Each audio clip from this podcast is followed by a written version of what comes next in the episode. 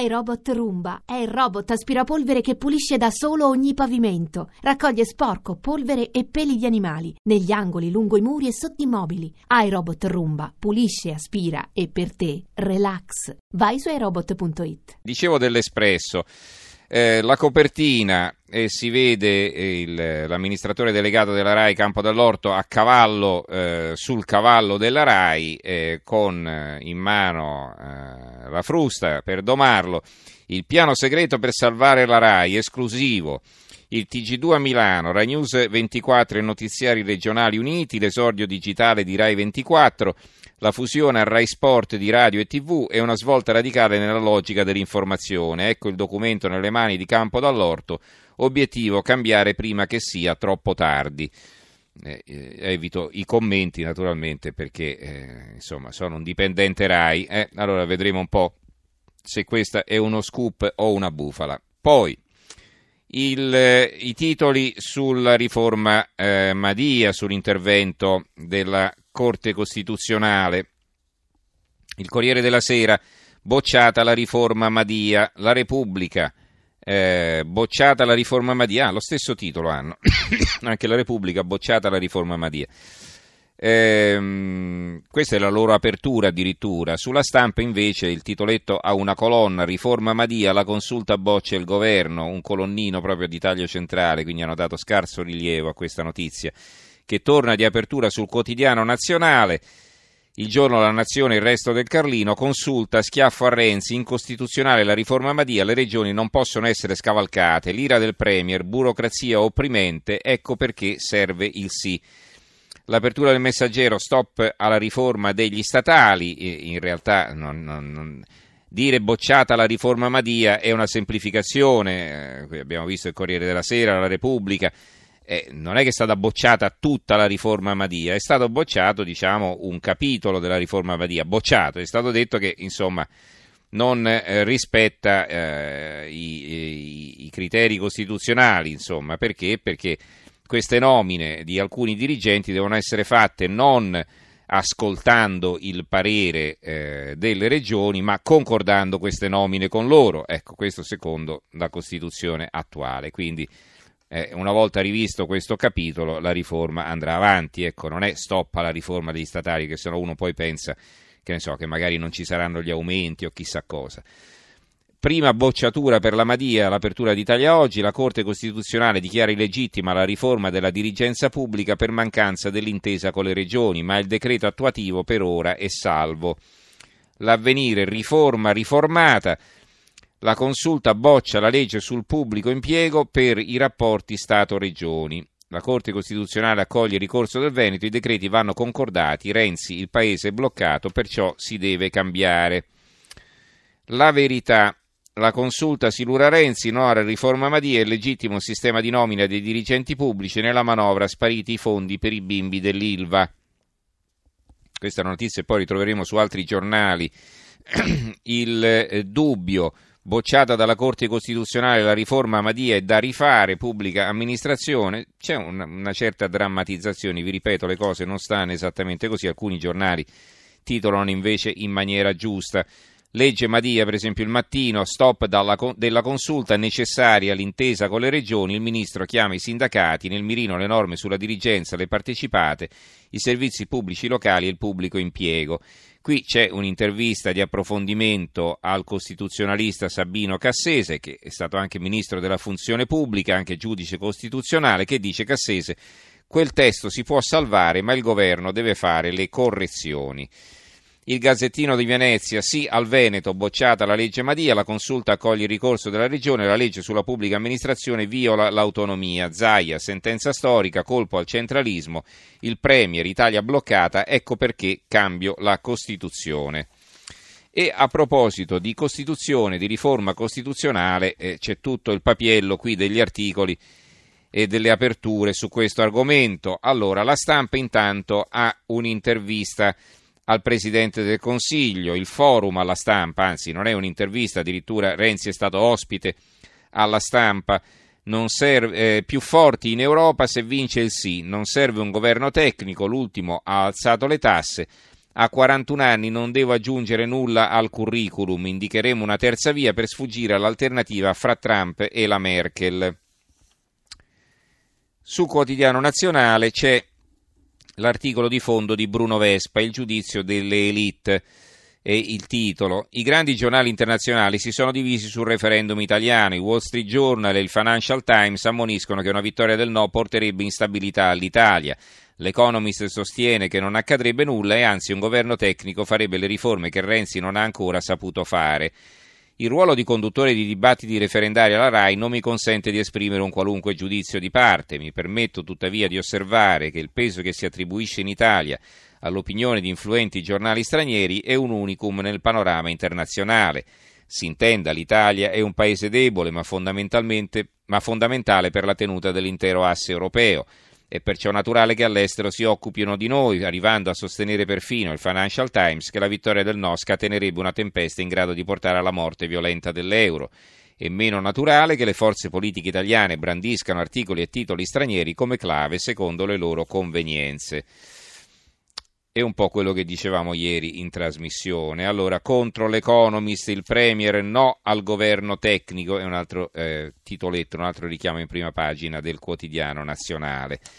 Il giornale, i sondaggi segreti, referendum, divieto aggirato con rilevazioni camuffate.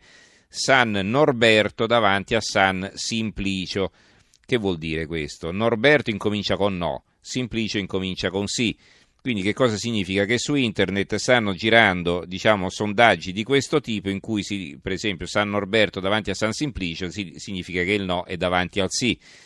Pensate un po' che ridicolo. Va bene, comunque il fondo di Alessandro Sallusti incomincia così.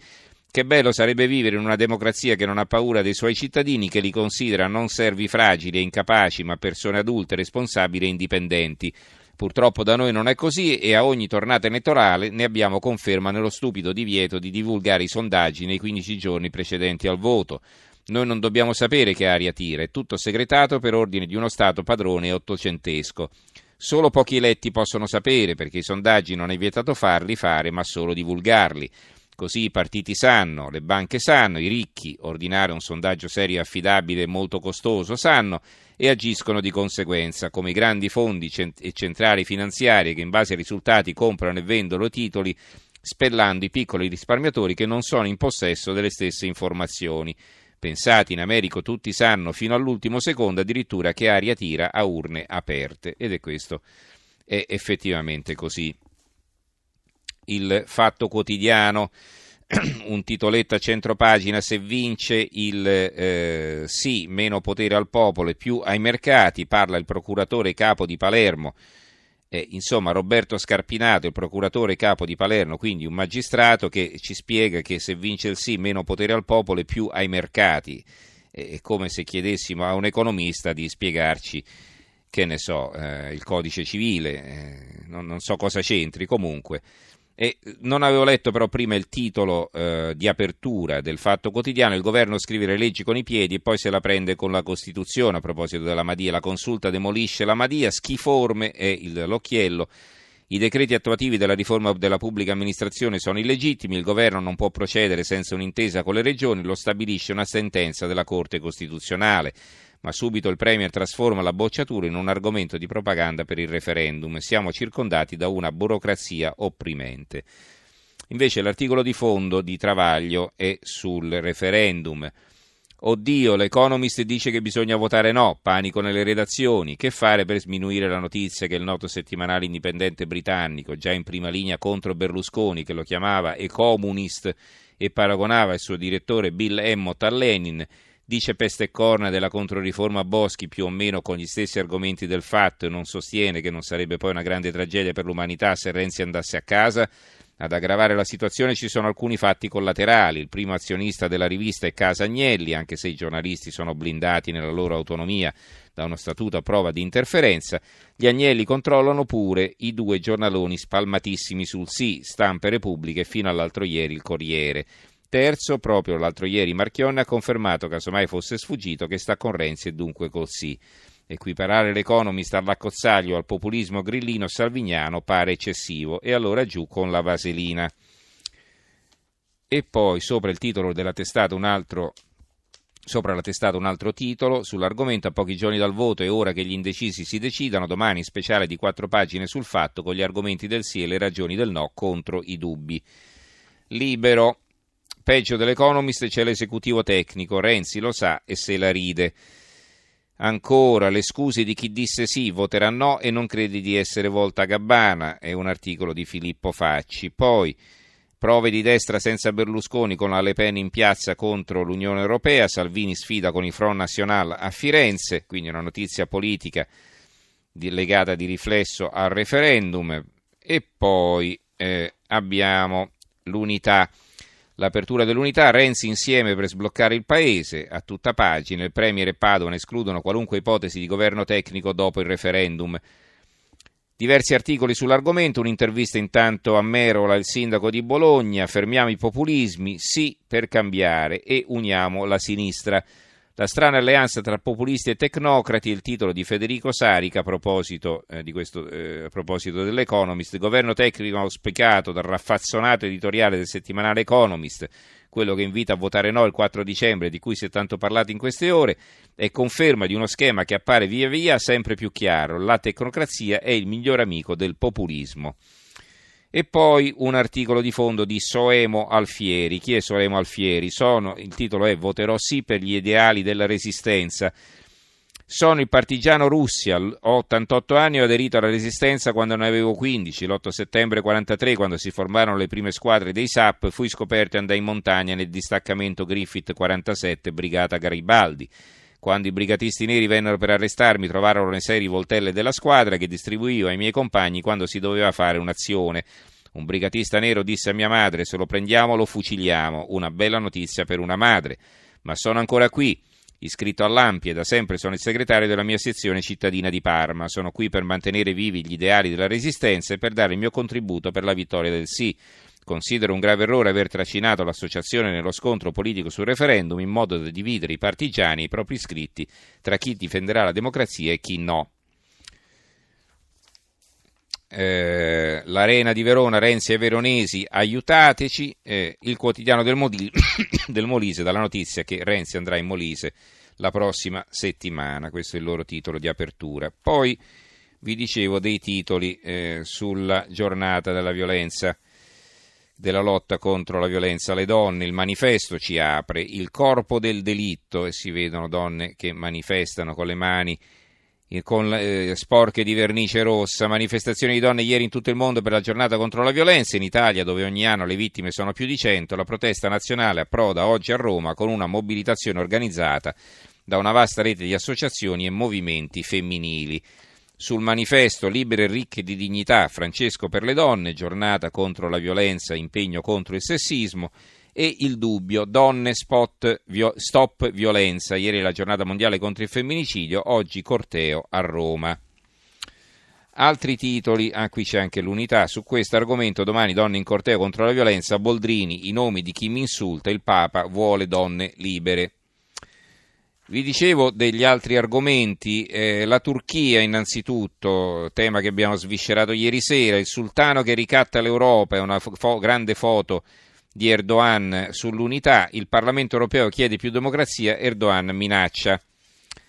Eh, su Erdogan c'è anche la grande foto sul giornale, l'ultima minaccia di Erdogan, vi mando milioni di profughi.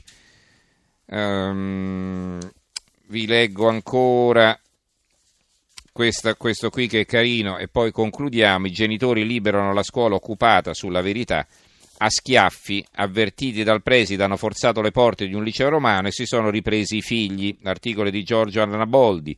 Dopo tre, giorni, dopo tre blocchi du- in due giorni, il preside del liceo scientifico Azzarita di Roma, quartiere VIP dei Parioli, ha chiamato i genitori degli studenti che stavano occupando la scuola secondo tradizione novembrina e la celere. Uno zelo eccessivo sarebbe bastati i primi che hanno deciso di risolvere il problema sfondando le barricate, entrando nelle aule a caccia dei figli.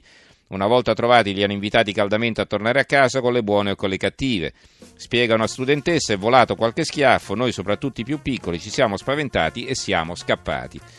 Va bene, allora ci fermiamo qui con la lettura dei giornali. Ringrazio Alessandro Rosi che ha curato la parte tecnica, redazione Giorgio Allegretti, Carmelo Lazzaro e Giovanni Sperandeo.